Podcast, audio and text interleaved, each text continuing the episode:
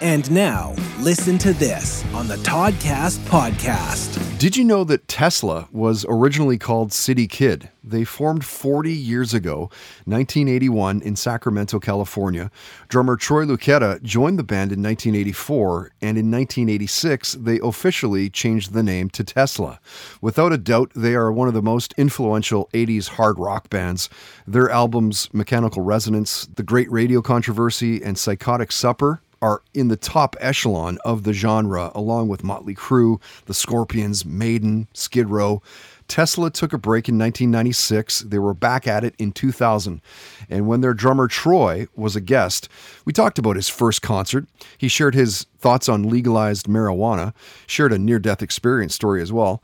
We talked about superpowers, practical jokes played while on tour, the shows that he was binge watching at the time, the music that was in his house as a kid growing up, and Troy talked about the first time that he heard John Bonham drumming with Led Zeppelin. Listen to this. I was 17 years old, and uh, you know, I mean, the thing that was so cool about the era that we grew up with was, you know, I got John Deep Purple, you know, Ian Paice. I mean, big, huge, huge Ian Paice fan. Mm-hmm. So, growing up with, I mean, those drummers were amazing because, I mean, we look back, and who would have ever thought to this day that you know, they're the greatest rock drummers in history of rock and roll. Mm. And very first song I remember playing because I had a band I played with called Whisper, and then I went on to, uh, I, and I think it was in that band that I, I was probably seventeen-ish. Uh, I remember playing um, "Good Times, Bad Times," and um, uh, you know the whole foot thing. Mm-hmm.